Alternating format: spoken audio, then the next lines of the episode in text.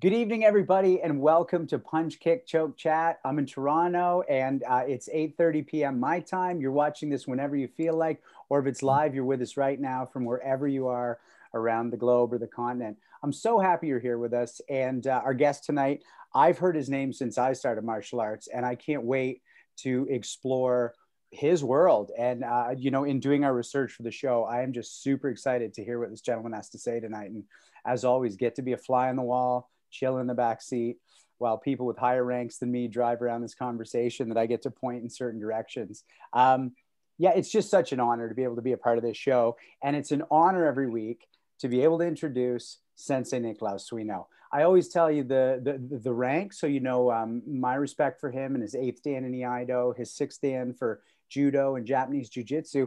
Sensei Suino, I was um, arranging my bookshelves, and I won't show them to you because – if you think this is messy here, if I turn my camera, you'd all be aghast. And uh, Sensei Dauphin would not be surprised. And uh, I'm arranging my books, and I was arranging everything in the martial arts category. And, you know, there were two books there from Richard Kim. There were two books there uh, Richard Bach, Illusions, Jonathan Livingston Seagull. There's two Funakoshi. You know, I'm going down the line. And then what do I see? I see four Suinos. I see four Suinos. There's nobody better represented in my book collection than four Suinos. And uh, it goes Legacy, Hanshi Legacy's elite fighter, and then four Suinos. Um, yeah. And, uh, you know, I know that our guest tonight has has also uh, written his own books and translated. Uh, Sensei Dauphin, we got to get writing. yeah, you know, that's why I'm a better student, Sean, because you have four Suinos and I have like 14 Suinos. That's why I'm a better student. yeah. It's, so, anyways, I just wanted to point that out because that's a true story. And uh, by the way, for those of you on the call who obviously know Sensei Suino through his his martial arts acumen, I've mentioned this book before, The Drinking Game. That's a fiction he wrote that to me sits as highly regarded in my collection. How you doing tonight, Sensei Suino? Doing great. Thanks, John. Great to see you as always. Uh, I'm hiding out here at the office. I've been here all day. Um, we're having a snowstorm. Um, what I'm sure you know you guys would you Canadians would think is uh, is paltry, but everyone around here is panicking. So, you know, I got to lay low. Uh, thanks so much for the introduction and for mentioning the books. Uh, um, I, am sure you appreciate this because you are committed to your craft. Um, you know, I just don't like watching TV, so I write stuff. right? That's just how it happens. Uh, it falls to me each and every time we do this show, Punch, Kick, Choke, and Chat, to introduce Sensei Randy Dauphin, who's just slightly to my left as I look at the screen right now. Those of many of you who know him will know much of what I'm about to say, but perhaps not all of it. So he's a seventh degree in Shorin Karate and Hakutsuru, uh, which he's gotten from Hanshi Gary Legacy, who's slightly on my right in this call. Uh, third degree in Muso Jikiden Eishin Ryu Iaido, which I awarded to him, um, and also a Shodan uh, first degree in uh, Seitei Ryu Iaido from the Canadian Kendo Federation. Uh, one thing I know about Randy is that, like me, he trains and teaches probably five days a week, each and every week, sometimes six or seven. Um, you know, he's constantly training in martial arts and teaching. He does CrossFit, he runs, he does powerlifting, uh, and many, many other harebrained forms of physical fitness, including this crazy workout we do down here called the JMAC 18. Uh, but what I wanted to mention to you today is uh, many of you know that I host an event called Permission, which is about helping people break through their personal obstacles. And um, we've done three of those. It's a it's a it's a huge amount of work to put it together. We get a try to get 100 people in a room, and we do a 12 hour sort of crucible where we help try to get people through their personal obstacles and into a state where they can really learn and plan what happens next. And um, the first time I created permission, I sent out some emails to a few friends and I said, I'm doing this event. I really would like some help. Um, and Randy was one of those people. And I said, you know, I'd love it if you would come um, and support this event. And he immediately emailed me back and said, yeah, I want to be the first person to sign up for permission. And I said, well, that would be great, but you missed it by one because my business partner, Don Pryor, beat him. But he was right there. Um, he said, listen, let me come down, let me help you out. And he's done it for all three events now. No compensation. no thought of um, asking for anything other than maybe I put him up at my house at night.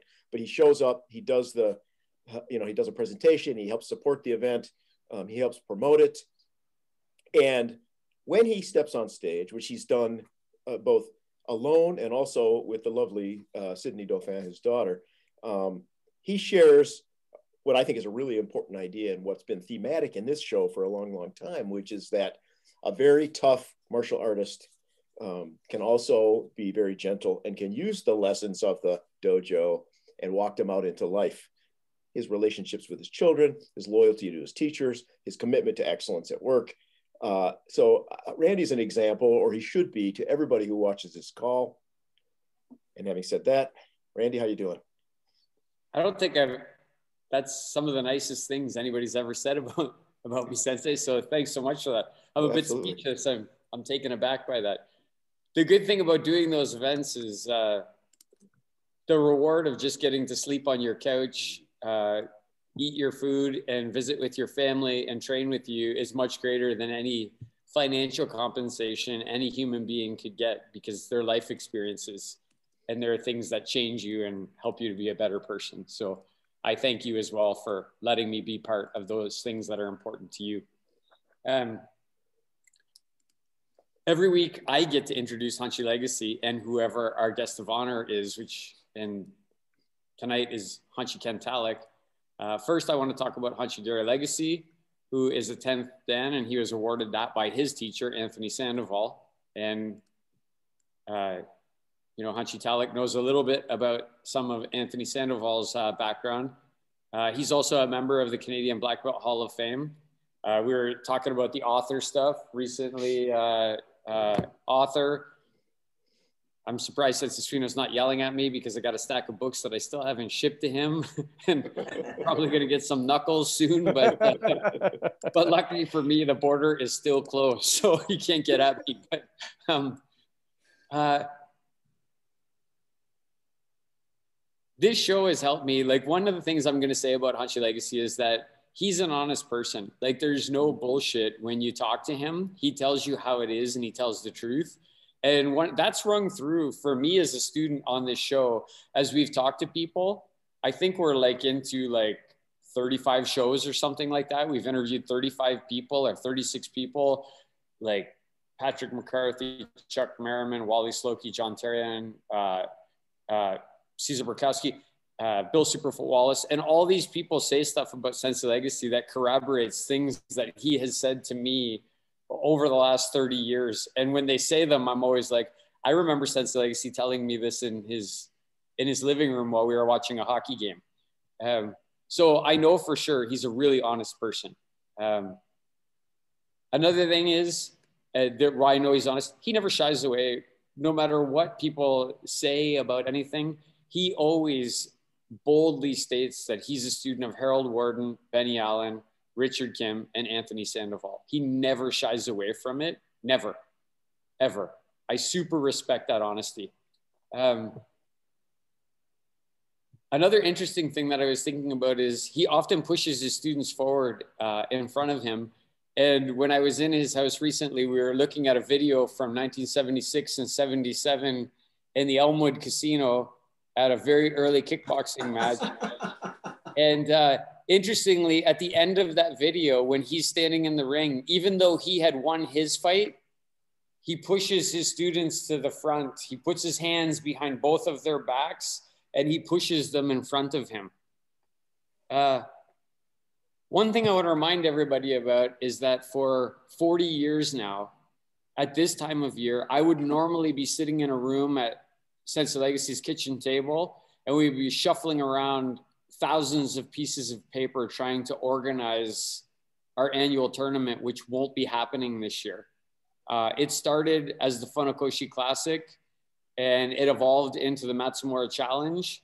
It's a place where most of the people that we've talked to, that's the place where I met most of them, got to interact with them, either in the ring or outside of the ring, refereeing with them, standing at the table. Um, and that tournament is kind of like a testament to Hanshi Legacy's commitment to martial arts and where he's been and the connections that he's made because it's steadily grown. two years ago when we did it, we had 300 people competing, like 300 people competing. That's a pretty big tournament. Like, you know, that's a pretty big draw. And the reason why they come is because of Hanshi legacy and, and his devotion to martial arts. Uh, and the last thing I want to say is the last time I saw him, which was recently, but I'm not going to say when because we're in a lockdown and you're not supposed to see each other right now.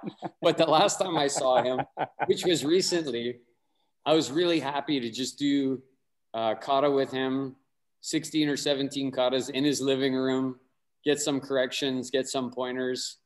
Uh, and in the end, I was really happy to just embrace him and give him a hug and say, I love you, sensei, and hear that in return uh, back to me. So that's my introduction for Hanshi Legacy tonight.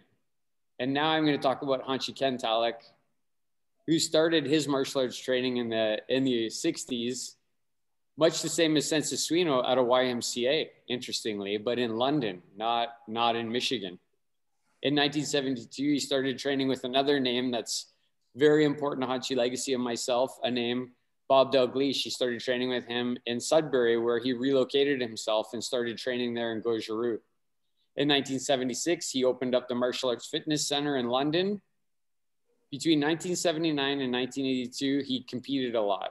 Uh, he competed at various international martial arts competitions, placing first in the Canadian National Butoku Kai Championships three years in a row, and second at the Butoku Kai International Championships in 1981. Um, he has a long involvement in training uh, participants promoting kickboxing events in Ontario. And in 1986, Hanshi Tallack became an official with the Ontario Athletics Commission. And I think we're going to talk about that a little bit tonight.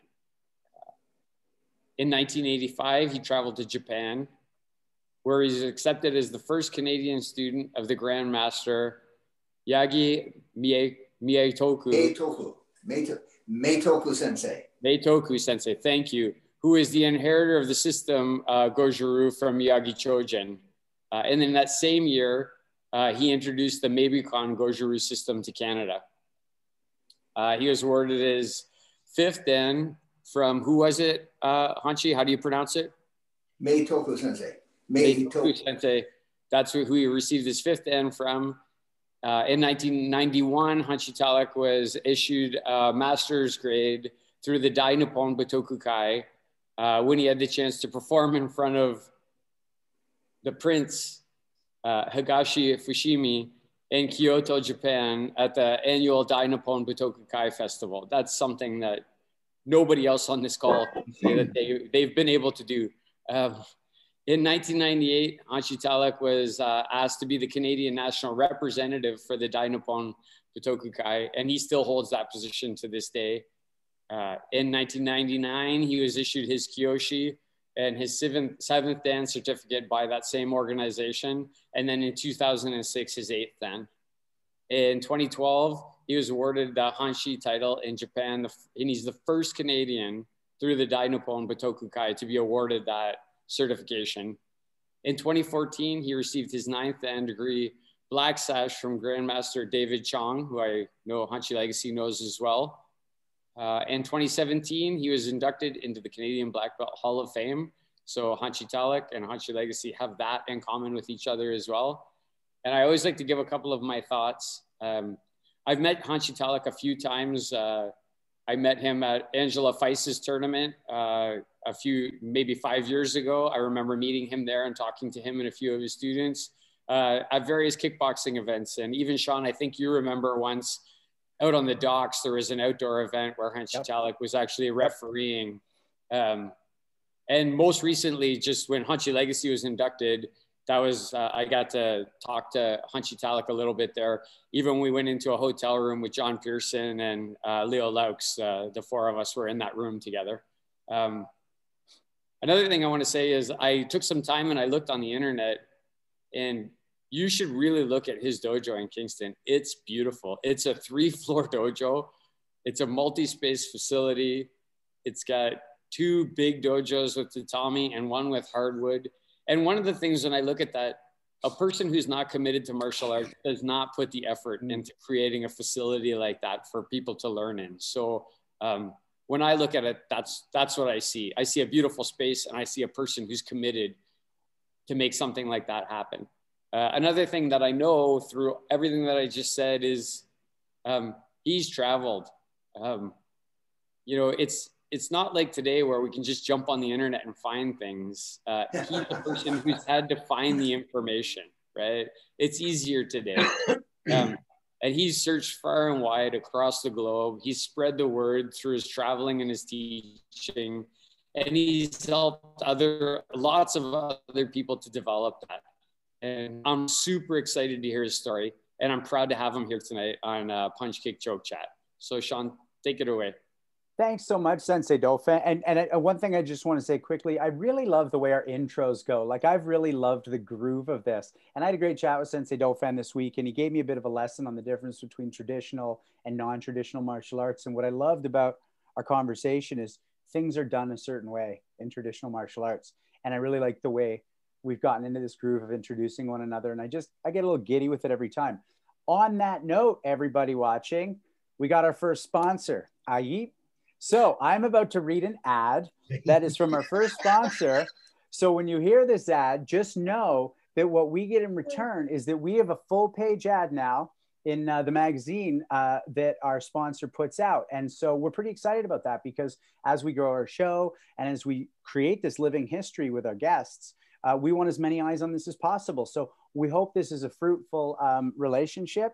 Here's the ad, everybody. Hi, this is Don Warrener from W A R R E N E R entertainment.com. That's warrenerentertainment.com. We are proud to be one of the sponsors of Punch Kick Choke Chat. We encourage you to visit our website at warrenerentertainment.com. Get your free copy of Warriors Magazine today. We have over 2,500 items, including books, DVDs, downloads, rare posters, lots more, featuring some of the biggest names in the martial arts Shotokan's Hirokazu Kanazawa, Goju Ryu's Chuck Merriman, Ninja Stephen Hayes, legendary Joe Lewis, and that's just the beginning. That's Warrener Entertainment, W A R R E N E R entertainment.com. And thanks for listening. Keep smiling. Also, this will be said three times on each show, correct? Correct. Correct. So that's hey, one for three. Before you go, though, I just want to say that uh, I, it's hard for me not to call him Sensei Warrener because he, he likes me to just say Don Warrener. But uh, this is really good for the people that we have on, and it's good for the history of martial arts that he puts this in his magazine because it drives everybody back and they get to hear the stories from the different people that we're trying to promote. So, um, thanks, Sensei. Thanks for that. And now we are into the meat of our interview. Hanshi Tallack, how are you tonight? How's things? Oh, fine, thank you. So I guess I just look at the screen and talk. Is that right? Absolutely. And then uh, different different of us will throw questions your way. This is all for you. This is all about you. And then I'll just kind of guide us through a chat. So why don't we start where I tend to start with most of our guests, which is, you know, I believe you were born in London. What was life like for you? What brought you into your first dojo and what made you stay there? Well, um, yeah, actually, I was born in St. Thomas. Oh, okay. Yeah, yeah. I'm an Elgin County boy. That's right. Uh, I know Gary is too these days, a transplant. But uh, yeah, uh, from the time I walked into the judo room at the YMCA in London, Ontario, I uh, just felt natural. I felt at home. And uh, in those days, my mother worked at Eaton's in downtown London. Mm-hmm. And I suspect that I was sent to the YMCA as like a daycare on Saturday. And when my brother engaged in other activities, I would spend as much time in the judo room as I could. And you were pretty young now, right? You were you were seven years old, is that right? Yeah, that's right. Early '60s. Early six. I mean, that's that's it, right? That's the that's the beginning here in Canada. Um, what did you like? What made you go? This is it. I'm this guy now. Instead of cool, judo's fun on Saturday, but I don't care about it and I'm off to play sports with my friends the way everyone else does. Yeah, je ne sais quoi, huh? I just always, it was just my thing. I just, uh, from the time I walked into the dojo, I felt good about it and uh, I enjoyed the challenge. Um, I had a, a, little bit of success in the judo room. It wasn't really, you know, looking back on it, it was more of a kids' recreational program. It was certainly was not a, a belt structured program that I was involved in. Um, but I sure enjoyed it. I loved it. I just loved to fight, loved to wrestle, get in there and do it. That's awesome. Yeah, yeah it was um, great. And by the way, just so you know, uh, we won't be the only people asking you questions. And I did forget to mention this because of our, our new ad that we're reading is um, everybody watching, we want your questions as well. So please write those in the chat button at the bottom. Um, and then Robbie and Andre have put up, please enter your questions for Hanshi Tallack, and then we'll, uh, we'll ask any good ones as they seem timely and appropriate.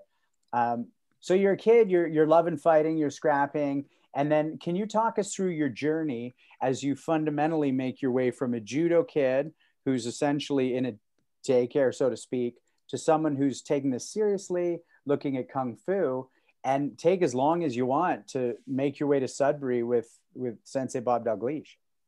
Okay. Well, um, so around uh, 1967, roughly, sometime in there, 66 or 67, a fellow moved in next door to us. His name was Reed, Val Reed, and he was from Scotland. And uh, after I cut his grass for him a few times, he asked me if I'd like to try doing some karate. And he told me that he had studied Okinawa Te in Scotland. And uh, it's interesting because today I think that uh, it may have come to Scotland from one of the sources for here in Canada, which was the international effort to build the, I think, the Suez Canal. After the Second World War, uh-huh. there were Japanese engineers sent to Egypt, and there were Canadian uh, military uh, there to help with the excavation or whatever. I really don't know the details. And apparently, someone there had a dojo and shared karate with those young Canadians and probably Scotsmen uh, um, who were there in whatever uh, um, uh, roles they were playing. I really don't know exactly what they were doing, mm-hmm. but uh, a fellow named Albert Anastasius, Anastasiadis, came back from there to Montreal and started teaching karate around early 1957.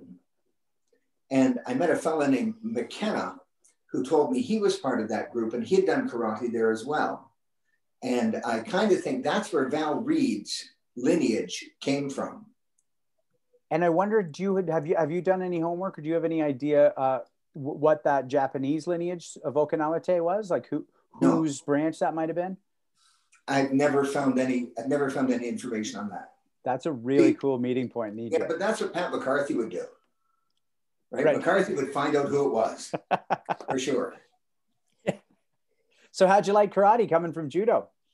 Yeah, well, you know, um, uh, so I started doing karate in my neighbor's basement with him, and myself and a couple of boys I went to school with, we all did that, and uh, then Mr. Reed hurt his back, I believe, and our training was done without him for a little bit. And he recommended I go join the London Karate Club. And uh, at that time, there was a dojo that, on Dundas Street near Rectory, on top of a paint store, beside the old Biltmore bowling alley. Anyhow, it was on the second floor, and it's they had you know, six windows in the front, K A R A T E. And I saw that place, so I went there. And uh, yeah, I joined. That turned out to be the Canadian Karate Kung Fu Club. And at this time, did you decide to continue with the judo at all, or did you move right into the karate and kung fu? Oh, I had left judo behind some time before. When okay. I was going to the YMCA anymore, mm-hmm. I quit doing judo so that was your taste, and then when you were mowing the lawn, that got you into the karate and the kung fu yeah, pretty well, much for good. I had, you know, myself and a couple of friends. We had like I can recall clearly putting mattresses down in basements and practicing break falls and doing the judo throws and rolls and uh, getting a couple of old books and uh, trying the jujitsu out of that. And it was just always an interest that I had. So yeah. moving into the karate dojo was it was a really great experience, but it was a very different experience. Mm-hmm. And I wonder, Sensei Suino, do you know? I mean, is there any chance you would have interacted with similar judo people at that time? Would there have been any overlap? I know you were young doing it, Hanshi Tallack. Yeah, I mean, you know, I I started judo in 1968, um, but you know, everything I did, all the all the training and tournaments I did were in Southeast Michigan. Um, so, uh, you know, you know, now there's a big presence in Windsor and areas like that. But at that time, I, you know, I was just a kid doing judo. I, I don't know if you ever came to Michigan, but I, I, I don't think we probably competed against each other. Did you ever throw the mattresses down, Sensei Suino? Did you ever do the basement judo? I always throw the mattresses down, Sean. hey, hey, oh, hey, oh. For history's sake, can I ask um, Sensei Tallack if he might remember the judo sensei's names or name? Yeah, you know, not really. There was, um, so you know, I, I, said it was kind of more like a daycare program. There's a fellow named Chip who was probably in charge of that room. Hmm. Okay, I, I just thought it would be interesting if if I knew who they were, just yeah. you know, to make a connection. But I understand. Yeah. You know, it's a good question. There was a time I knew a few names, but it's so long ago. I'm sorry, it just slips my mind entirely. No, no, I, that makes sense. Yeah, makes sense. Um, so, one question I have for you, and this this is something that I, I tend to ask of of most of the guests in one way or another. You're in a basement with a gentleman who's starting to teach you karate that you believe he got through a Scottish lineage, through Okinawa Te, through Egypt. Um, but fundamentally, for the first little while, it's just you and a couple buddies in a basement. And yep. you know, I did start at Western with Hanshi, but then I spent the next two years of my training just me and Sensei Dauphin in a park and in squash courts. Nothing formal, you know. And then that's how I started with my student, who's now black belt. What are your thoughts on when someone gets to walk into the glossy dojo with all the weapons on the wall and it's fantastic versus somebody like yourself who's got a, what are the pros and cons of each way of finding your way through the front door well that's a very interesting question. And uh, i think it's easier to start martial arts training today than it was when i was a kid. I think the information is all much more readily available. Um, in those days as someone mentioned already there was you know, obviously this is long before the internet, but this is before there was even a kung fu movie had not come out in Canada in those days. There was no information available other than some judo books, Bruce Tegner's books, things like that. That was at that time. So those of us who really wanted to learn, we found a way to learn. Wow. And um, you know, we didn't give up. I guess that's that's the main thing. I guess it doesn't really matter where you start. It just matters if you give up or not. You don't give up, you stay with it. Yeah. You, got to go longer than 30 years or you're a quitter according to yeah. yeah. But you know, like that's one of the things is you moved to Sudbury to train with Bob Dalgleish. That's a similar theme that we've heard of many people, right? Is uh, Hanshi Legacy used to leave London and go to Toronto to train with Benny Allen. Um, Chuck Merriman said that he actually left one side of the United States and moved to New York City to learn karate, like left his wife and family behind. So I agree with you when you say it's easier now. It's definitely easier now, mm. which makes it irritating when people say, eh, according to uh, Kyoshi Rice, who I know is on the call tonight, there's train tracks and I couldn't get to the dojo tonight right? Like it's. um, so, so talk to us about then that next five years that before you got your way up to Sudbury, and anything notable you want to you want to mention about your time at at that karate and kung fu club. Well, sure. You know, the first night I was there, Bob Wilcox was my coach, and uh, Bob was uh, wearing a green belt at that time, and uh, you know, he, he showed me how to do a low block. And I said, Gate. And he, he was surprised I knew the word. And I was so proud that I did, right? So, right from that moment, I made a connection with Bob. And uh, it's lasted. so, you know, it was very significant. But as a child in the dojo at that time, so I guess I was 12 years old Mm-hmm. In 1967, I was 12 and 13 because my birthday's in June. Um, I had the perceptions of a child. I perceived things the way a child does. I, I didn't really grasp what was going on around me um, with the interaction of adults, which is what happens when you put a child in a class with adults. But I never came up in a kids class. Right. Um, they did have a kids class, but it was for younger ones. So I just joined and I came in the adult classes from that time forward. Um, so having interaction with adults at that time was quite, it was quite different. In those days, men were not always wearing hats when they went outside anymore. Men were not always wearing shirts and ties, but you always did to church or to school or anything like that. Society was still at that time rooted in that um, way, those ways that were soon to be left behind. Mm-hmm as social mores and walls were broken down, right?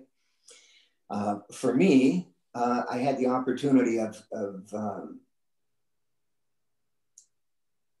learning from so many great people and being able to see uh, so many of these guys who are absolutely dedicated to developing perfect technique. And I, I really um, uh, I appreciated their effort and I tried to copy that. And I saw that for most of them, attaining a level of perfect technique was uh, a driving force in their lives. And it became a driving force in my life as well. Over the next years, the club developed. When I was a kid, they, uh, Tony Chong and Pel Capone used to drive from Toronto to London once a week or twice a week and train us. And I mean, the dedication they showed doing that was incredible. In those days, as Hanshi Legacy will remember, you could get from Toronto to London in an hour and a half on the 401.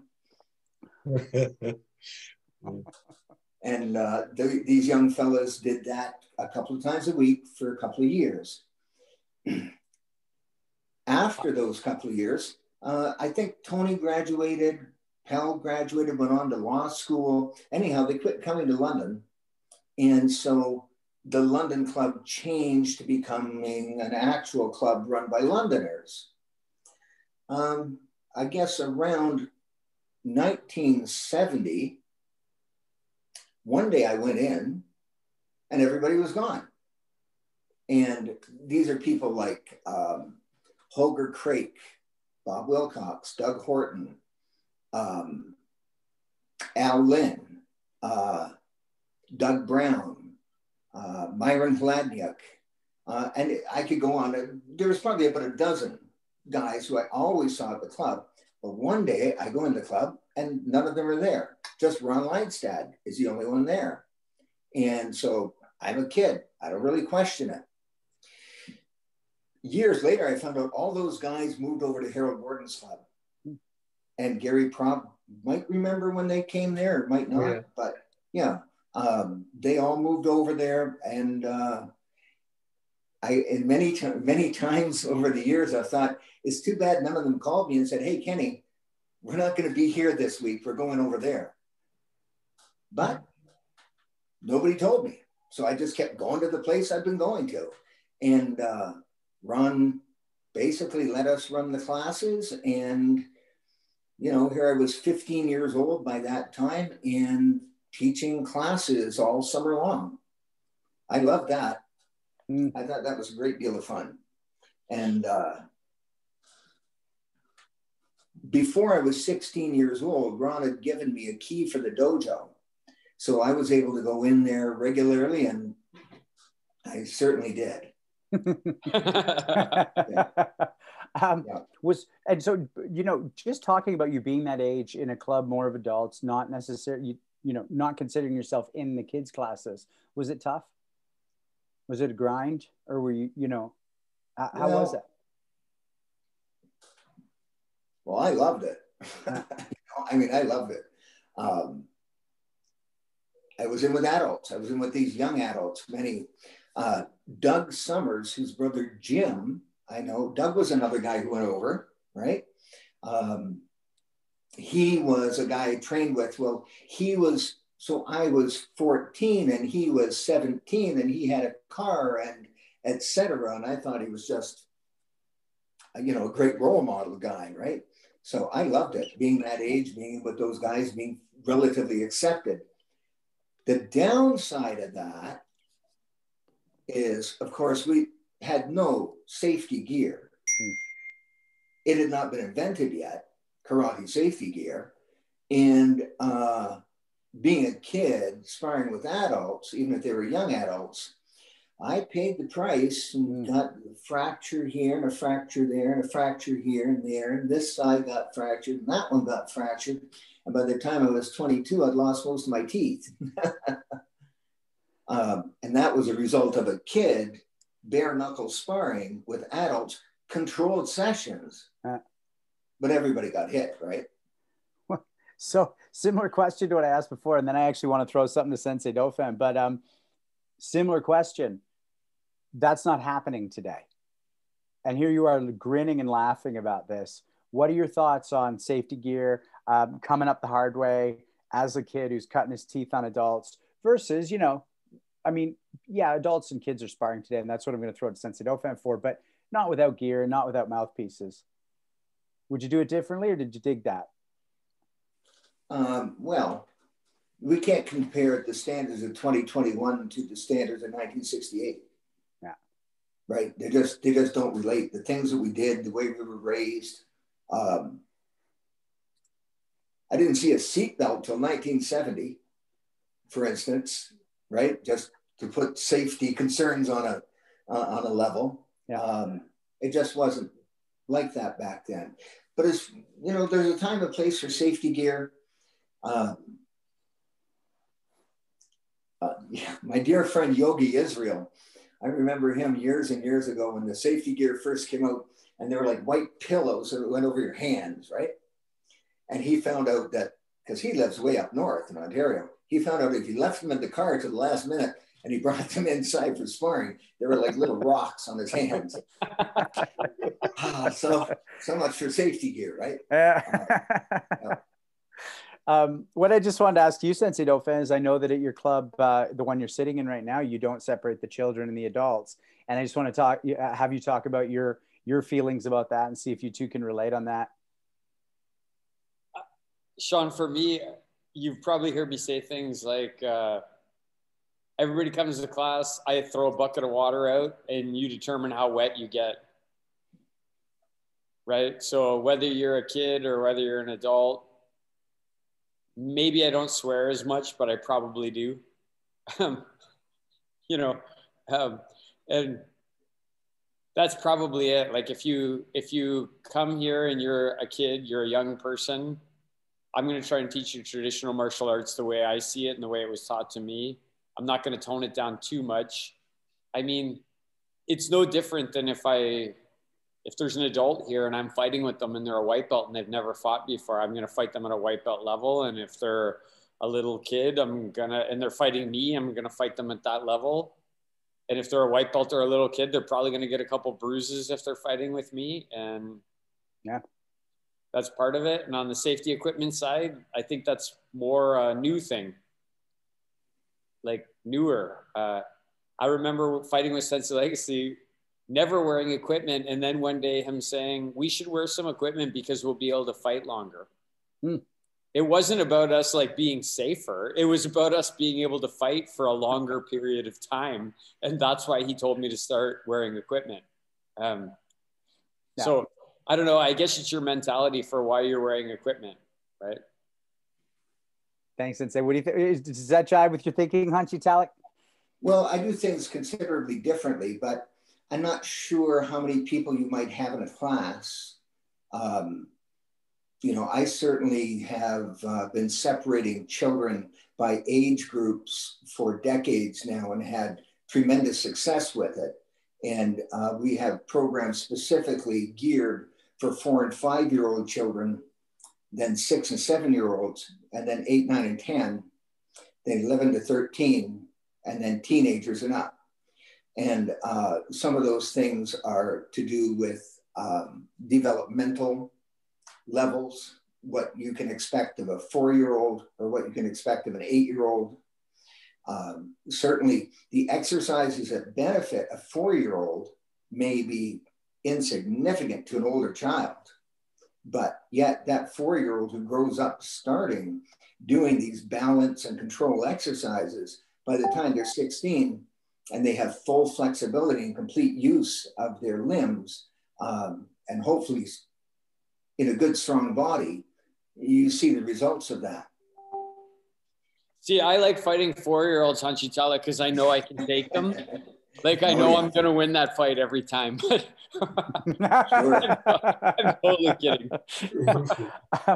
so uh, before we jump you up to Sudbury, uh, did you and Hanshi Legacy run into each other before that, or did you meet after? When did you guys run into each other? I know the first time I saw Gary Legacy. Sorry, guys. I don't know if you know that how famous he was in the city of London. Like before karate, I have a sister who's a little bit older than me, and she was quite aware of who you were, Gary, oh. when prior to your karate days. And she was a member of your extended social circle. Mm-hmm. Oh, can we get her on the call? Can we get her? yeah. I don't know if we want to wake her up right now, but um, yeah, no, Gary was well known to me. And then I heard he was doing karate. I never met him. March 15th, 1973, Hamilton, Ontario. There's a karate tournament. 1,100 students. 1,100 in the men's white and yellow belt division. We had a guy named Stefan Latusic from London who won seven matches and didn't get a medal. Holy shit. there was like 1,600 people at this tournament. And it's night. And it's my third black belt tournament. And it's the nighttime show is coming, right? And who comes out to fight in the finals but Gary Legacy? And that's the first time I ever saw you. I saw you with a spotlight on you walking forward to go out and fight in the finals at that tournament. Now, I think you were under black belt, but you must have been close to it at that time. You don't remember Depends that? which time. I can't remember which time, honestly. thanks. well, uh, you did a great job. You won, I think. I think you won. Um, and uh, but just your, you know, that was the first time seeing you. It was pretty pretty spectacular entrance, man. yeah, that's awesome. yeah. But I really, I really want to know what your sister has to say about him. That's what I want to know. well, it's another story. yeah. Well, so, I'm glad I did good on the entrance. Well, you did ring too. Really, yeah, yeah. I don't know. I'm not sure. You know, he Gary probably had five or six matches to get to that end at least. Mm. Yeah. Maybe more. That's a lot for any given day at a tournament, right? Yeah, that's yeah. awesome. Yeah. Um, Anyhow, uh, no, I didn't know Gary earlier. Um, into the uh, um, late 70s, early, or I'm sorry, late 60s and early 70s, uh, when Tony and Pell quit coming to London, the club went through some changes. Ron Lydstad ended up with it. And then we ended up in a boys' club on Booley Street in London, Ontario for about a year. From there, we went to the Boys and Girls Club in London, Ontario. And that was a nonprofit club. That was intended to be a nonprofit club at that time, right? And we were running, we were up at the Boys and Girls Club. We had the fourth floor for probably the last of 71 and throughout 72 into June of 73. And going into a nonprofit place like that changed the club a lot. Ron Lydstad developed a great group of people, uh, including Ron Day, um, Vince Iyer, Keith Iyer, David Durant, Bruce Curry, Jim Grass, Russ Lovell, myself, and that was those were all people who were homegrown by Ron Leinstad through that Canadian Karate Kung Fu Club. Um, but when we went into the nonprofit place, Ron didn't keep a connection with anybody else. He was just running it on his own. And uh, soon after that, around 1972, he connected with the Fire Dragon Kung Fu. And that was, he found his path in life through that. Hmm. There he was. And the club, though, through that process, our club really morphed from a karate kung fu club into a kung fu club. And that's and that was great. Pardon me. You know, it, it, was great, but you know, I always enjoyed doing karate, and uh, you know, for me, though, as long as I had the forms to work on, I was fine. You know, I did the leopard, the dragon, the tiger, and crane many, many, many times in those days. I remember seeing you doing. It It was it was nice. There's yeah, actually well, there's videos out there uh, from Hanshi McCarthy uh, with uh, Hanshi Tallack doing stuff way back in the in the 70s. If you go on his page and you want to see it, I think uh, I recently watched a video of you, Hanshi Tallack uh, with some twin swords, doing something with some twin swords, possibly. Oh yeah, yeah, that was back. So I think that old video uh, is from '78, and you know, talk about how how much more difficult was it in those days? Well, I couldn't get proper double swords. um, I could not buy double swords. Double today, uh, you can buy them. Virt- I've, I've seen them for sale at gas stations, for God's sakes. Um, you know, we had to use machetes instead. They were the closest we could come to. Fucking a, love yeah. that. Yeah. Yeah.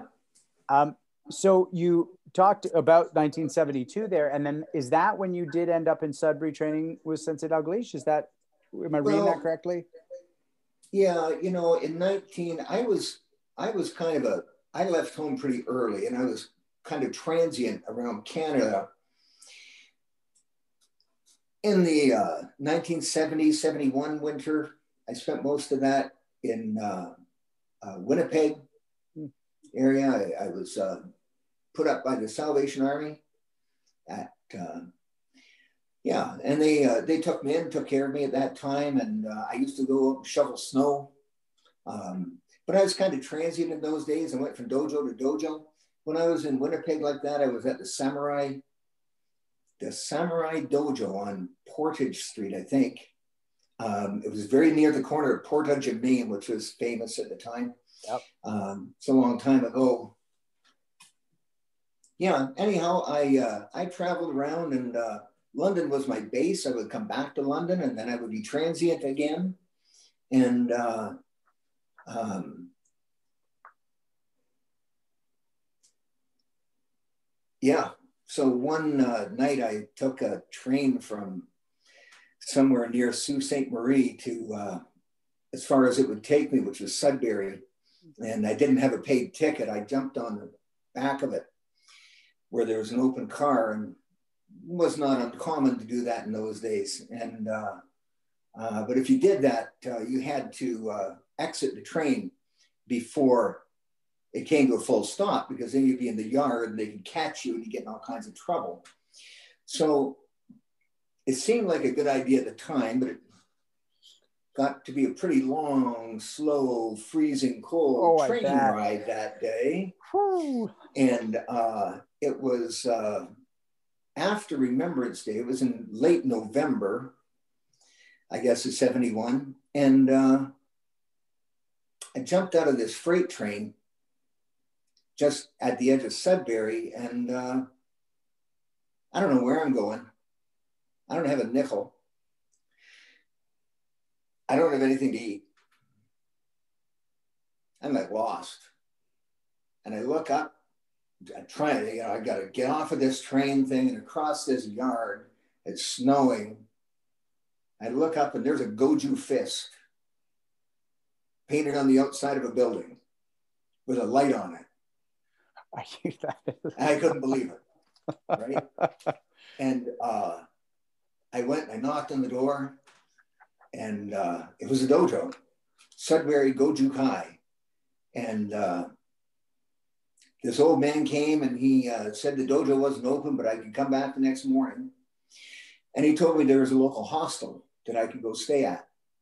So I did that. I went to that hostel, I stayed overnight, and I came back to the dojo the next morning.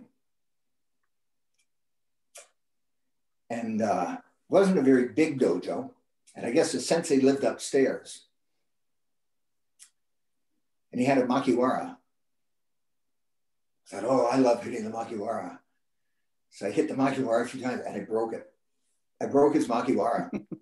I had not even met the sensei yet, and I broke his makiwara. Ah, so the old guy, his name was Slim. It turns out that's Bob Dalglish's father, Slim Dalglish. Slim came up and said, Oh, don't worry about it. It's okay. And I started hitting the bag and I'm doing these running, flying kicks on the bag. And guess what? I split the bag. I still haven't met the sensei yet. And I've really damaged the place.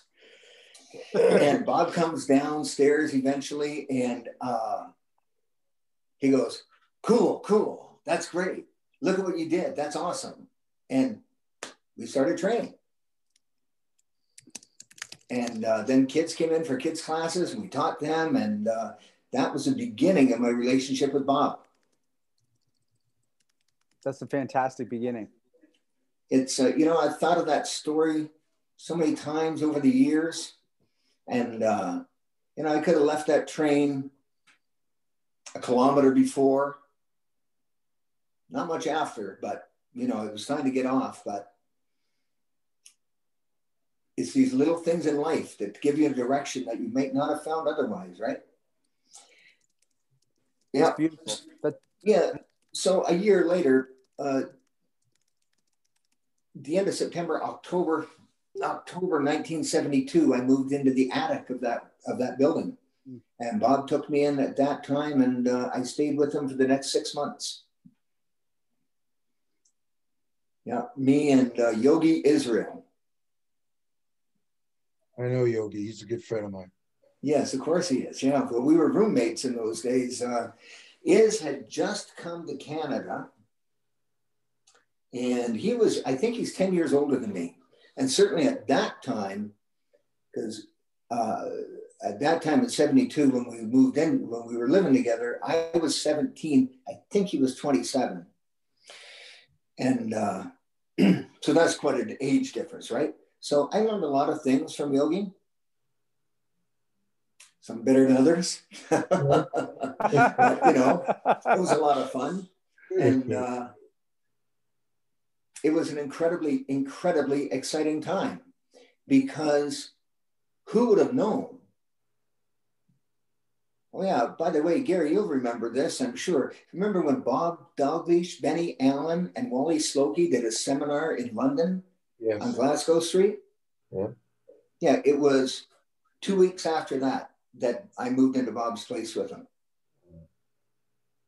I just want to say, Ken, that you know in a lot of stories that I listen to all the people, the ones who've been in it for a long time, like you and I, their story is always of the martial arts calling them.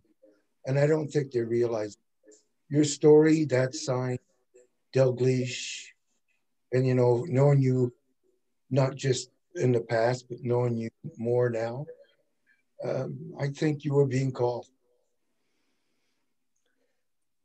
Seemed like it. It certainly seemed like it. I had a calling and uh, I followed it. And it's never, um, you know, a lot of people have come and gone. Uh, uh, my dear wife, she says we find things for a reason or a season or a lifetime. People come to the dojo for a reason. Okay. Some come for a season or two. Some of us are here for a lifetime. And I think I'm one. You are. And I think a lot of you folks watching right now, you're all in that same lifetime club. We're 30 years plus. yeah. shit, yeah. shit. Nah, I'm still chipping. I'm still chipping. Yeah. You'll get there, Ben. Don't worry. Yeah. Don't be a quitter, Benson. we'll see you in a year and a half. Um, so can I tell you, I got to tell you this, the, the life-changing thing, the next life-changing thing that happened in Sudbury in 1972 was the Bruce Lee boom. Mm. Kung Fu came on television.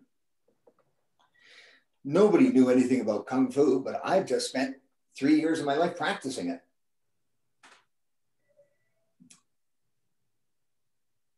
Bob Dalgleish put an ad in the Sudbury Star saying, karate class, Tuesday night, seven o'clock. Everybody welcome. 150 people showed up. 150 people answered that ad. He, his dojo was about 14 feet wide and 30 feet long. That's where Don Gauthier started and where Don Benoit started, guys like that up there in Sudbury. They started in that room, that size. Well, 150 people could not physically fit in there no matter how you stacked them up.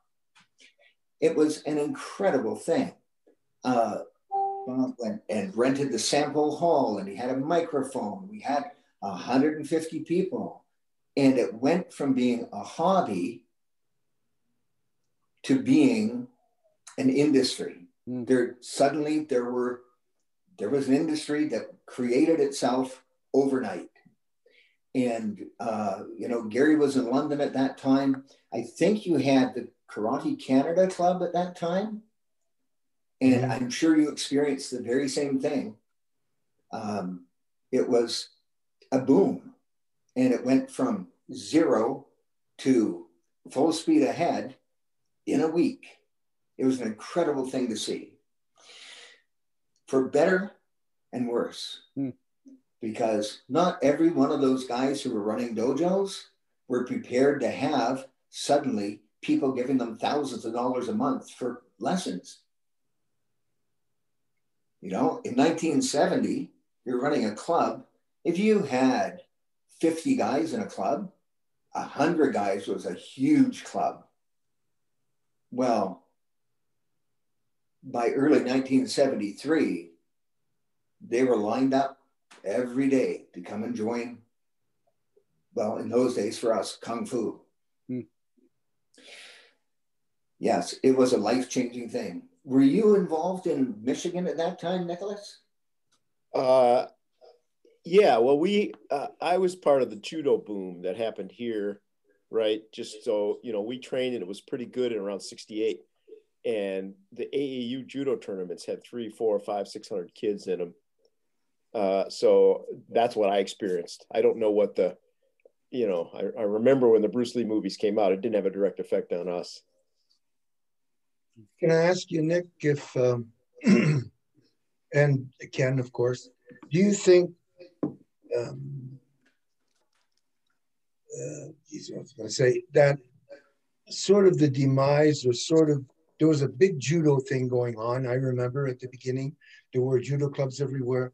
And then when karate started to seep in, do you think they bumped heads? Do you think that you heard, you don't see very many or you didn't see very many judo schools, say in the 80s, 90s. Do you think that was affected by karate or no?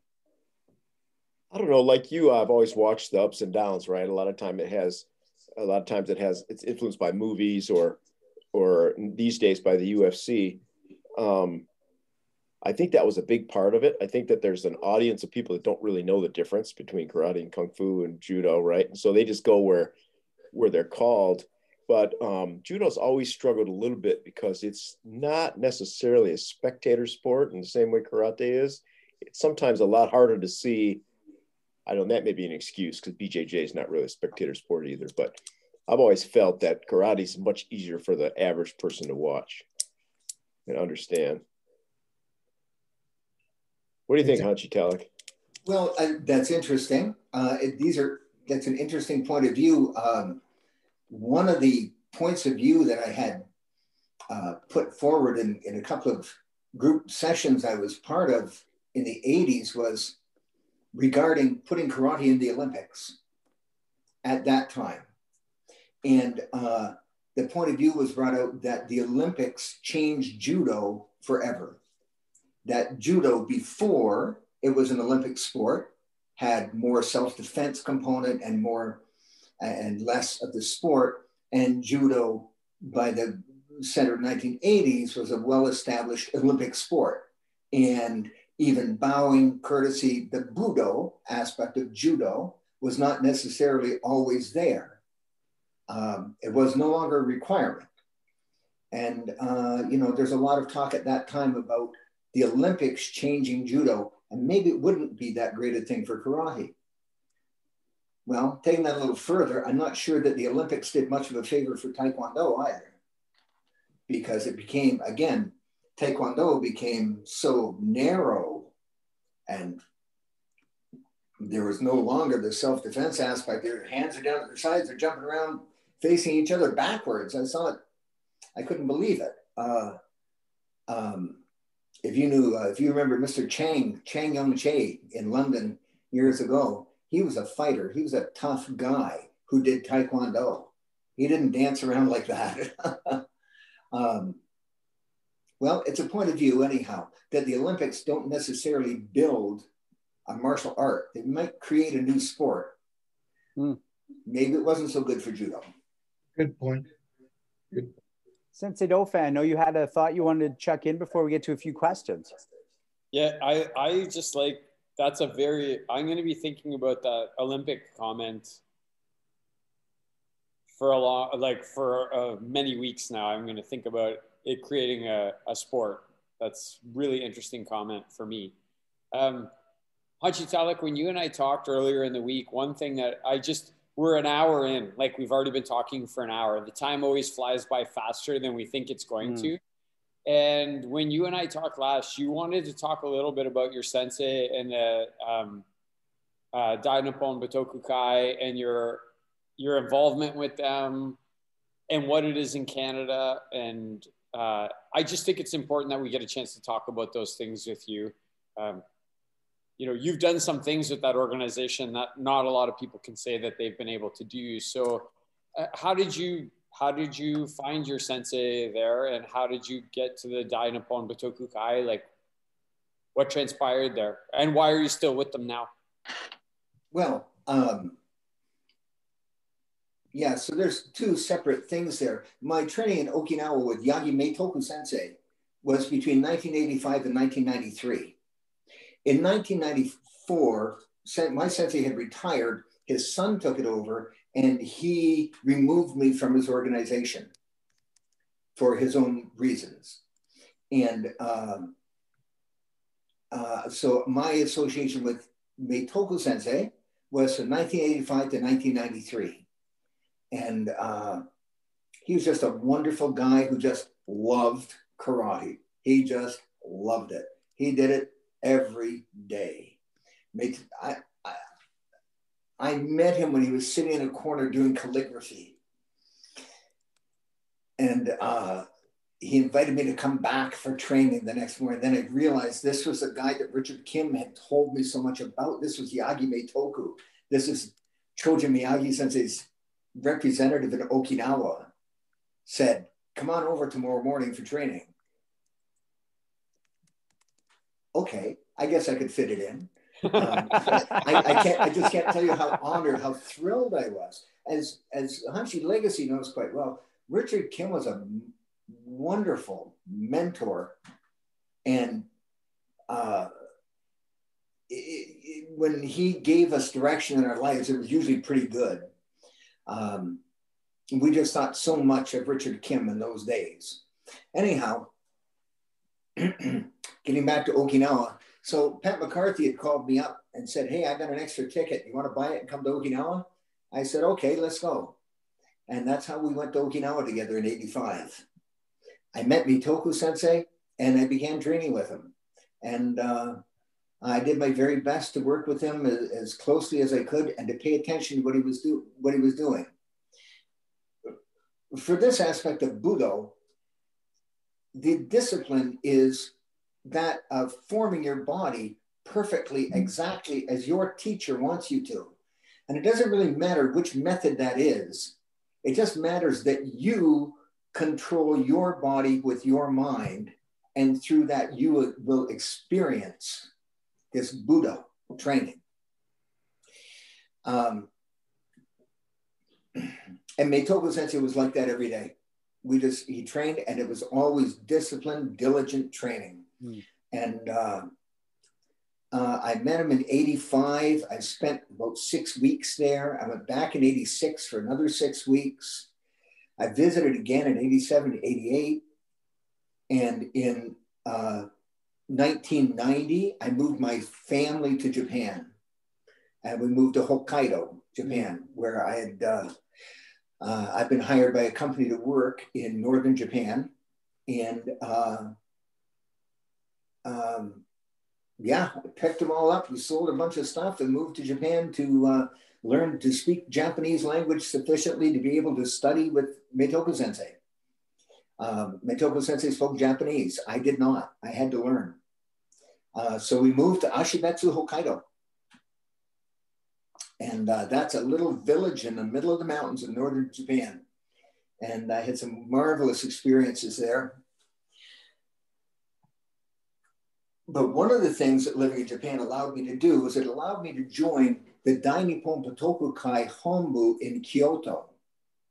Now, we'd all been members of the Butoku Kai in Canada, and Hanshi Legacy was president at one time of one part of the Butoku Kai of Canada. Uh, but that was a totally different organization than the Dainippon Kai in Kyoto. And it took over the years that came out. But by the time I was I was in Japan, Pat McCarthy had joined the DNBK in Kyoto. So he invited me, and I was so anxious to go, to come to Kyoto and join the organization myself. In the middle of preparing for that, I had to return to Canada on business, and my father passed away and uh, suddenly, and uh, it was a blow. That was a big blow. So going back to Japan and going to Kyoto and going to the Butoku-den, it was a fabulous experience. Walking the dojo floor, being accepted as a member, going to the party with Pat. A party with Pat is always a good time, um, but it was all overshadowed with the loss of my dad. Mm. And when I think of that time, I got to say, it's always there. Anyhow, um, that was my introduction to the Dainippon Butoku Kai. So in uh, 1991, we moved from Hokkaido to Okinawa. And I took an apartment next door to my sensei's home and we stayed there for the, the next year and a half. And uh, myself, my wife at the time, Sharon, and our two children, Rob and Alicia. So the kids grew up in Japan speaking Japanese. My son, Rob, loved martial arts. He just loved it. He did Kobudo Tuesday and Thursday. He did karate Monday, Wednesday, and Friday. And he said, uh, Dad, there's a guy who's teaching Iaido on Sunday. Can I go join that? So I bought him a hakama and sent him off. And wasn't that great, huh? He just loved it. He, he just had a great time growing up in Japan, being a dojo bum. We made him do his schoolwork too. but, uh, yeah, yeah. So I returned to Canada after that. Uh, in 1993, I returned to Canada. And uh, in 94, uh, when uh, Meitatsu Sensei removed me from that organization, um, I was looking around and uh, through some serendipitous occurrence, my phone rang one day and it was Hamada Taishin, the international representative of the Dainippon Butoku Kai. And, uh, but he may have been returning my call I can't remember if I called him first, but I probably did. Anyhow, um, I remember talking to uh, Hanshi Hamada for the first time on the telephone. We had met in Japan, but I neither one of us realized that then. And uh, um, he asked me to represent them in Canada to work with them. And uh, I said, uh, I really wasn't interested because I've just gone through this, all this work I did for this other Okinawan organization just to get removed from it after all that time, effort, energy, and expense. And it was all for somebody's profit. I really wasn't interested in doing that again. But as Hamada Sensei explained the organization to me, and I, as a nonprofit group, and as I learned more about it that way, um, I was very comfortable moving into that position. But I must say, there was a point where I said to Hanshi Hamada, no, thank you, I'd rather not. And he said, you took the certificate.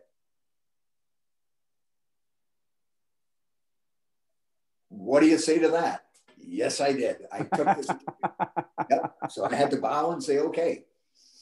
And fortunately, you know, uh, my work with the Dainippon Butoku Kai since that time has uh, been good, I think, for Canadians across the country. And uh, I continue to work in that uh, capacity for that group. It is completely nonprofit. No one gets paid through this organization other than the few head administrative staff in United States and Japan. Um, it's been a privilege to be associated with so many like minded people who are willing to sacrifice their time, money, effort, and energy for the preservation of classical Japanese martial arts for future generations. Uh, that's our mission. And to be involved with people who share that has been a true privilege. And uh, I know many of you, ladies and gentlemen, on this call right now feel the very same that the preservation of classical Japanese martial arts for future generations is a worthwhile cause. So Thanks, keep Hanshi, that's amazing. And I just want to say, you know, Edward, Edward Kamau, and Paul Dupree, um, who asked questions around um, Sensei Yagi Meitoku, I, I, think you got your answers there, and I, we appreciate you asking those questions. So before we get into the 10 questions uh, for you, Hanshi, which we ask all our guests, it's time, everybody. Hi, this is Don Warrener from WarrenerEntertainment.com. We're proud to be one of the sponsors of Punch Kick Choke Chat. We encourage you to visit our website at W-A-R-R-E-N-E-R entertainment.com and get your free copy of Warriors Magazine today. We have over 2,500 items, including books, DVDs, downloads, rare posters, lots more, featuring some of the biggest names, including Shotokan's Hirokazu Kanazawa, Goju Ryu's Chuck Merriman, Ninja Stephen Hayes, legendary Joe Lewis, and that's just the beginning. That's warrenerentertainment.com, W A R R E N E R. And also, uh, we're really happy to have that sponsorship, and we'll see how that goes. Sensei Dauphin? Yeah, I spent some time, Sean, and I read through the latest magazine. And Hanshi Legacy and probably Hanshi Tallack will smirk when I say this, but uh, there's a good article in there about Con- Count Dante. Oh, the, the yeah. Deadliest man alive, right? So, um, shit. You know, you, the the magazines are good, right? Like the and again, talking about it's easy today, right? Grab that magazine and just have a look at it you'll learn something for sure. Thanks, Sensei. That's awesome. And um, by the way, speaking of easy today, again, I, I push this a little. This is one of my uh, soapboxes on this show. Did you like text your sensei today and say, sorry, I couldn't make the Zoom class. My Wi Fi is funny? Or did you fucking move to Japan so that you could learn Japanese, so that you could understand what your sensei was telling you and get an apartment near them? Which of those did you do today? Because our guest tonight did the second one. Make sure you're not doing the first one. You know, if, if you can't get 30 minutes away to see your sensei, or if you can't figure out a way to get your Wi Fi working where you can literally do martial arts in your own basement with your master sensei, well, uh, someone like Hanshi Tallack had to go all the way to literally Japan, literally learn a new language. We have it so easy today, people. And, and it's a beautiful thing. I'm grateful for it but I love hearing that story, Hanshi, and, and, and I appreciate it. Um, th- there's all the stories in and around that. time for your 10 questions. Um, answer as impulsively as you can and elaborate as you wish. What is the most effective move in your martial arts arsenal? Running. I run constantly. It's good for my heart and it keeps me from getting hit. Who is the most influential martial artist in your life?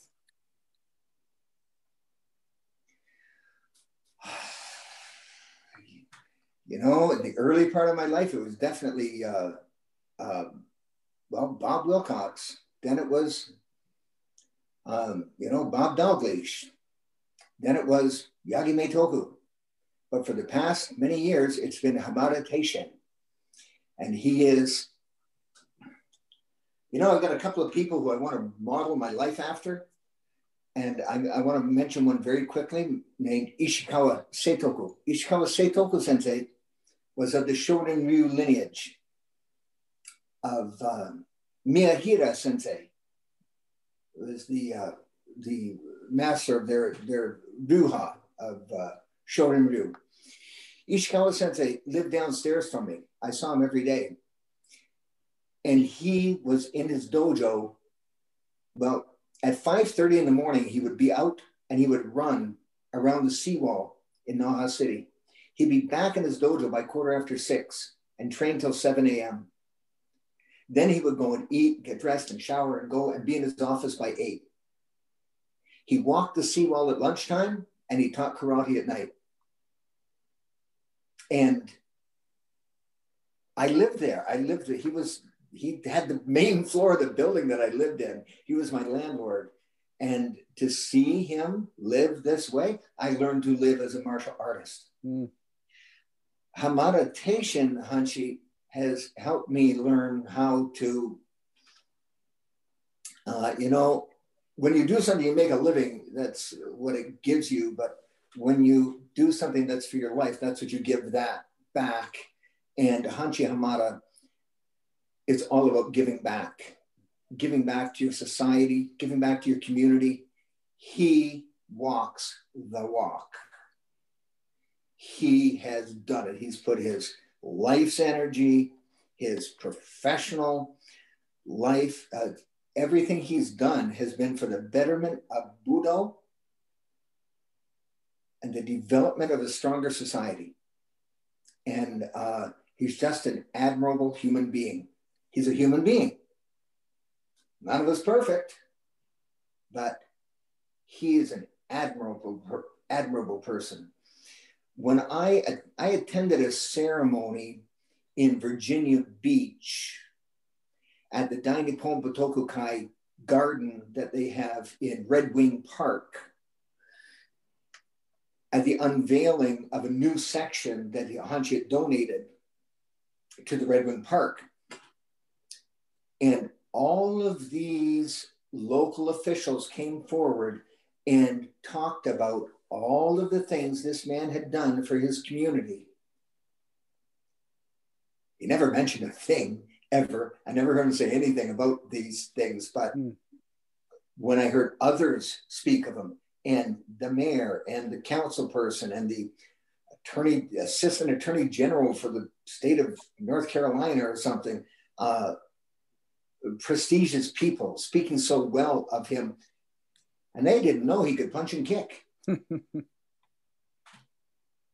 Anyhow, sorry, that's a long answer. It's a beautiful answer. Thank you for that. Um, who do you think is the most influential martial artist of all time and why? Well, Bob Dalgleish and I talked about this. Jesus Christ would be. Um, Bob had a theory that Jesus Christ had wandered to India at one time in his life and had taken up, um, is it Kavrilat? Sorry, I don't, I can't remember how to pronounce the name of the ancient Indian martial art that was practiced before Kung Fu went to China.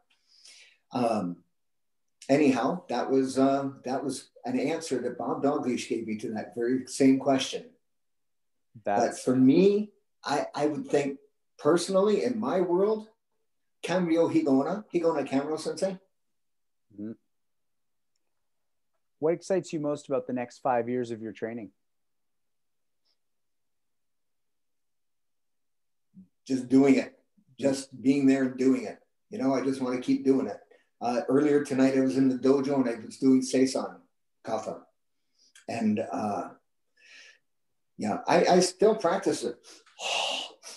the Seisan, you know, from the Shiko Dachi, shift to Zenkutsu.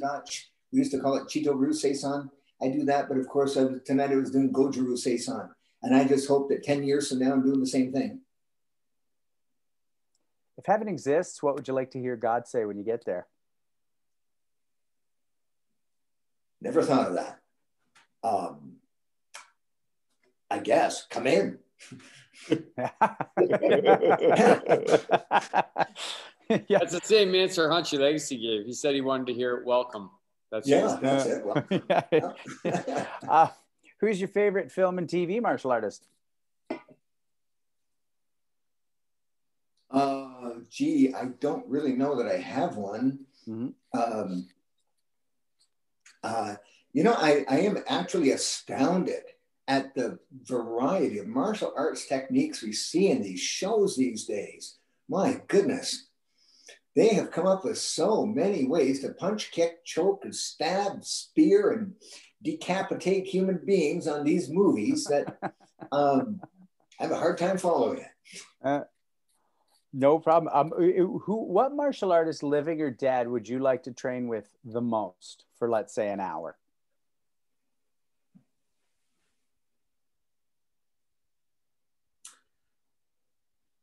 Uh, well, you know, um,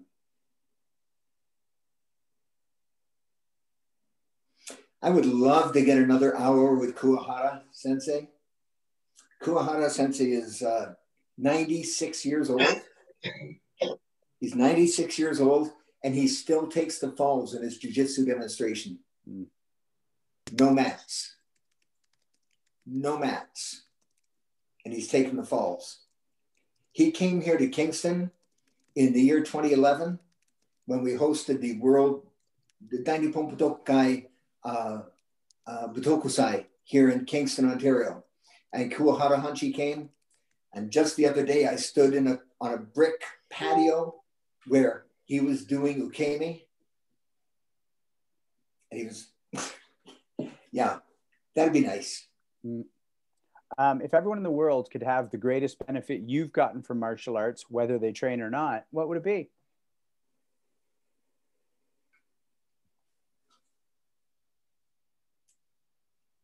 I think if you put it in one word, you're going to say confidence. But how about a willingness to pay the price to lead the life you feel you should?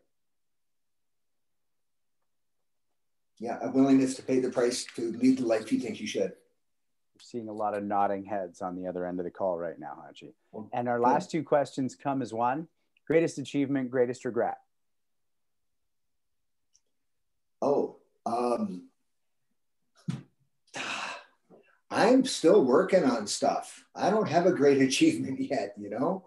Um, I think a contribution I made unwittingly, didn't mean to, but I did introduce Okinawa Goju-Ryu to Canada. I was the first person to teach it and spread it. And, uh, but it was just coincidence that I was the first guy to do that. And I think that uh, Ron Yamanaka, while I was living in Japan in 90, 91, 92, 93, Ron Yamanaka was making massive progress with spreading uh, Okinawa Goju-Ryu across Canada. And I know that we really owe him a big debt. But I played my part. It was good. My biggest regret is probably not working harder when I was younger. Mm. Yeah, you got to work harder when you're young. I hear that one. Yeah, I hear that one. Um, I'm going to sneak in one question before we go around the horn and take our way out. Um, because we really appreciate the questions that come in. And so I'm just going to ask this question from Jonathan Brenneman. What is the greatest advancement that you've seen in karate since you first began? Well. I think the separation between kickboxing and karate is a great thing because if you want to do contact training, you really should be wearing proper equipment. Or like Hanshi Legacy said, you won't be doing it for very long, right? You need the longer, if you want to practice longer, you got to put the gear on. Separating kickboxing allowed kickboxing to develop as its own natural sport rather than as an adjunct of karate. The first uh, kickboxing that I ever did was putting on boxing gloves and punching and kicking each other. And we trained on it from there. Um, separating those things allowed us to really look at well, what is point fighting? What is, and we developed continuous point fighting. And people separated kickboxing from forms practice, which separated sport from art. Hmm. And uh, I like that. Right on. Great question, and I really appreciate that answer. Um, so Hanshi, the way we the way we go out is that we go around the horn, and we all sort of you know give a bit of perspective on the time we've had with you, and then the last word will go to you. Uh, aside from a little bit of housekeeping on our end, and uh, everybody gets to hear the ad one more time later on. So um, I want to throw it to Hanshi Legacy right now. Good interview, uh, Ken. I, I really enjoyed it. It brought back a lot of stuff. Uh, I didn't realize you traveled so much. I was glad to hear that. And um, I'm really happy for you that you had all those opportunities and that you ended up being who you are now. Because only you and I sort of, but it was rough for you and I at the beginning, right? It, it was. Uh, yeah, uh, the teachers weren't so friendly and it made us not be quite as good friends as we should have been. But uh, I learned a lot about you today and um, um, I can appreciate why you're you're a good martial artist and a life martial artist. Well, I, if, if I could just throw this back at you there, Gary, we didn't know each other very well.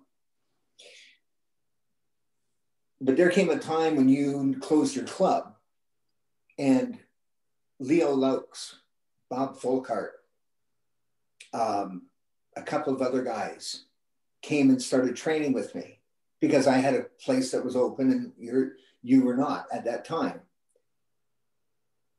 and the way they spoke about you. Mike Bernardo, of course, uh, the way they spoke about you, the way they performed, the way they referred to you made me realize you were something special. It was obvious.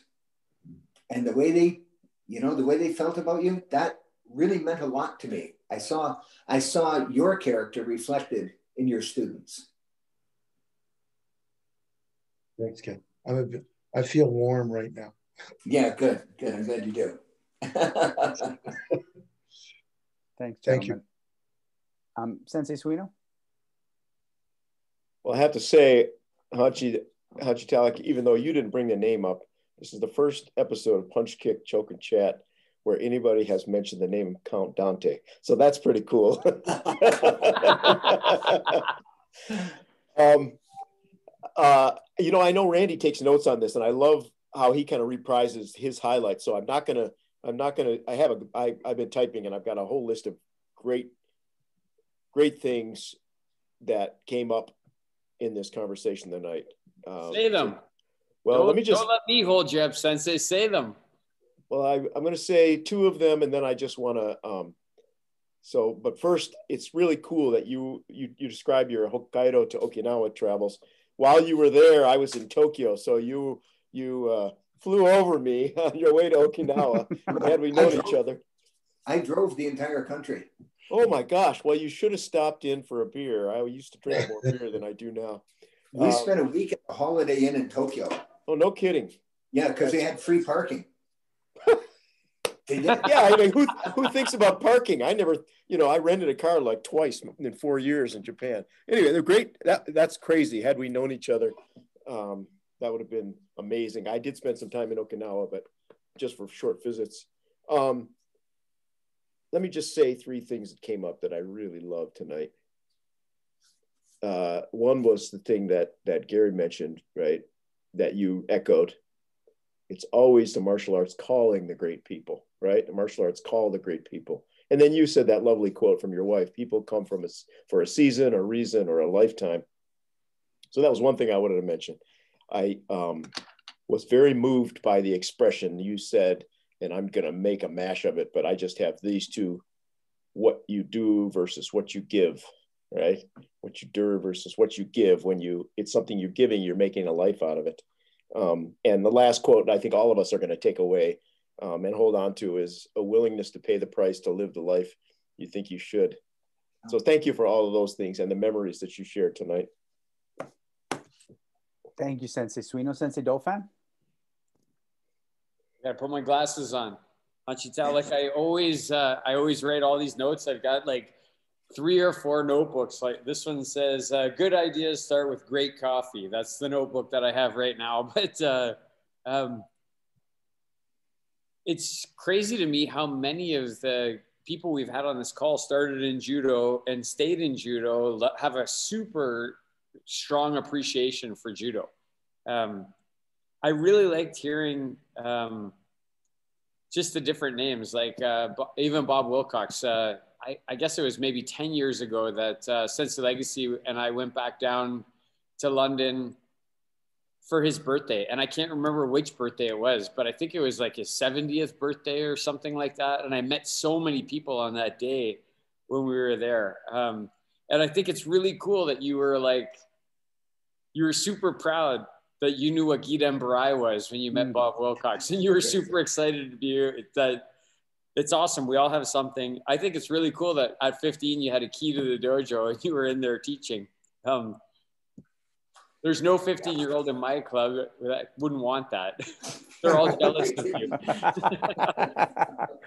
um, uh, obviously it's nice to hear things about Sensei Legacy. It's nice to hear when you talk about his uh, fight in 1973 and seeing him.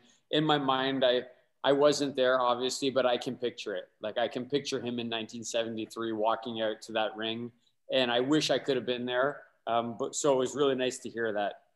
I like hearing all that history about London, Ontario, and it really reinforces a lot of things that uh, of Legacy has said to me over the last 32 years. Um, like really, I super like when we talk about it being easy or hard. That when you said the twin sword kata that you did, you were doing with machetes. That's, yeah. that's pretty awesome, right? Um, now, on a serious note, you know, being with the Salvation Army and jumping on trains uh, to go to Winnipeg and then jumping off at the right spot and seeing that Goju-Ryu fist I think you're 100% right. It's these chance moments in life that what if you didn't jump off that train at that time? How many people would have been affected by you jumping off at the wrong time and place? That's uh, something that everybody should kind of ponder. Uh, those random moments that lead to things, right? Uh, obviously, your wife is a genius. The reason, the season, or the lifetime. Uh, I really liked how you described living in the mountains in northern Japan. For me, it made me think of Richard Kim's stories and reading The Weaponless Warrior and walking down these paths and doing these things. So um, I hope Hanshi McCarthy watches this and hears about you talking about how it was a great time always to party with Hanshi McCarthy. that, that's I hope I get to party with him one day. um, it's well, really listen, cool that you at, lived in Okay. Sorry. At the, sorry. At the party I was talking about, Pat got up and sang like a 15 minute long song in Japanese language. Wow. Wow. yeah, it was astounding. Right? For 15 minutes. Yes. Oh, it went on and on and on. It was a, it was a long one. Sorry. No, it's all good. Yeah we we all uh, would like to hear that song. Um, I liked that when you talked about living when you moved to Okinawa to live next to Meitoku Sensei. That's awesome. Like to just envision that. Um, it's really come clear, Hanshi, that uh, you you see it's a privilege to work with uh, the DNBK and to keep preserving classical martial arts and moving it forward. That came that came through. I like when you said your most effective move is running. I say that all the time in here. Just run. Like if you can run, you should just run. You probably will have less, regrets if you run, right? Um, uh, when you said about Jesus Christ being the best martial artist, it made me think about Hanshi Legacy seeing Richard Kim once bow to a picture of Jesus Christ and saying to him, Jesus was a great Buddha. Right? That's that's a thought that I had when you um, and obviously Sensei Suino said it like pay the price that you need to to to lead the life you know that you should. That's something I'm going to write on my whiteboard, and that's something that's my students are going to hear. So thank you so much for uh, being with us tonight and teaching us all these great lessons. I'm extremely grateful. Thanks, Sensei Dauphin. Um, and then I'm just going to chip in a little here before we give you the last word and then go out on some housekeeping. Um, for me, the three things that really jumped out on me, you know, the um, the one is just watching you and how thoughtful and present you become with your memories was just an utter treat for me. Um, regardless of what the memory was, it was as though you were reliving it. And whether you are or not, I feel the weight of those moments in your life, and it's a really beautiful thing to be a part of them uh, as you as you tell them. Um, you know, the other thing for me is when you're talking about your the people who are influential in your life.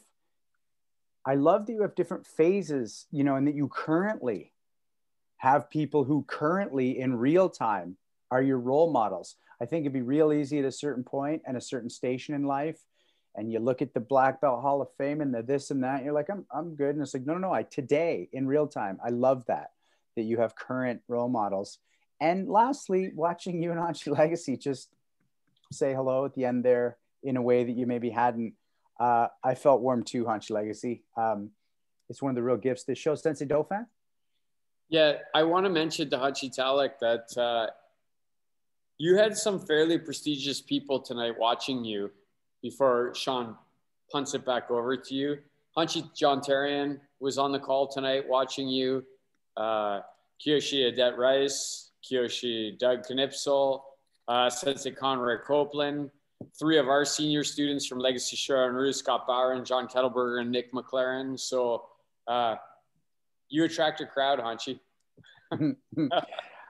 Um, and also on that note, Sensei Copeland did say that's a great story. After all these years of knowing you, I never realized this. Awesome was meant to be, and that was around you finding your way to to the dojo in Sudbury. And thank you, Sammy Ward, for your question. I do think that he answered in many, many ways uh, how he's learned to live and act properly through the martial arts. But we do appreciate the question.